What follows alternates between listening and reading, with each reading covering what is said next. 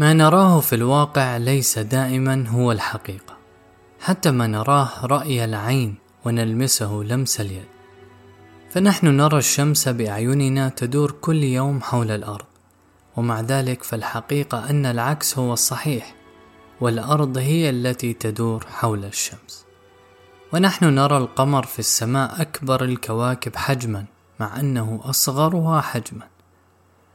ونلمس الحديد فنشعر بأنه صلب متدامج مع أنه في الحقيقة عبارة عن ذرات منثورة في فراغ مخلخل وبين الذرة والذرة كما بين نجوم السماء بعدا. وما يخيل لنا باللمس أنه صلابة وتدامج هو في الحقيقة قوة جذب المغناطيس الكهربائي بين الذرة والذرة. نحن نلمس القوانين بأصابعنا وليس الحديد.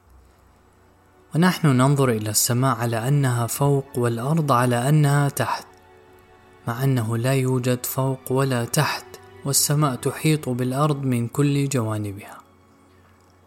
والهرم بالنسبة لنا شيء لا يمكن اختراقه مع أنه بالنسبة للأشعة الكونية شفاف كلوح الزجاج ترى من خلاله وتنفذ من خلاله. وصقيع القطبين الذي نظن أنه غاية في البرودة هو بالنسبة لبرودة أعماق الفضاء جحيم ملتهب. وفي الحقائق الإنسانية تكذب علينا العين واللسان والأذن أكثر وأكثر.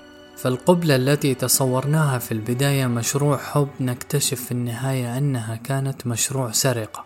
وجريمة القتل التي أحس الجميع بأنها ذروة الكراهية يكتشف الجميع يكتشف الجميع أنها ذروة الحب وما قد يبدو للزوج أنه خيانة من زوجته لفرط إحساسها بجمالها. قد يكون الدافع الحقيقي له هو إحساس الزوجة بقبحها وشعورها بالنقص. تحاول الخلاص منه باستدراج إعجاب الرجال والانتقال من خيانة إلى أخرى. وما تكتب عنه الجرائد بالإجماع على أنه بطولة قد يعلم البطل نفسه أنه كان انتحار وفي الحقائق الاجتماعية تتعقد الأمور أكثر. ويغرق الحق في شبكة من التزييف تشترك فيها كل الإرادات. ويصبح الحكم على الأمور بظاهرها سذاجة لا حد لها. وفي الحقائق التاريخية يكتب المؤرخون في كل عصر ومن ورائهم السلطة وتكتب أقلامهم ما يريد الأقوياء أن يقولوا. وما أصعب الوصول إلى الحقيقة.